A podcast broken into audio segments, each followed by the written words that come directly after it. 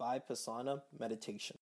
Summary To clarify the spirit behind the discipline and rules, they may be summarized as follows Take great care that your actions do not disturb anyone.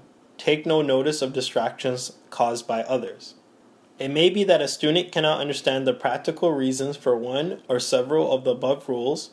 Rather than allow negativity and doubt to develop, immediate clarification should be sought from the teacher. It is only by taking a disciplined approach and by making maximum effort that a student can fully grasp the practice and benefit from it. The emphasis during the course is on work. A golden rule is to meditate as if one were alone, with one's mind turned inward, ignoring any inconveniences and distractions that one may encounter. Finally, students should note that their progress in Vipassana depends solely on their own good qualities and personal development, and on five factors earnest efforts, confidence, sincerity, health, and wisdom. May the above information help you to obtain maximum benefit from your meditation course.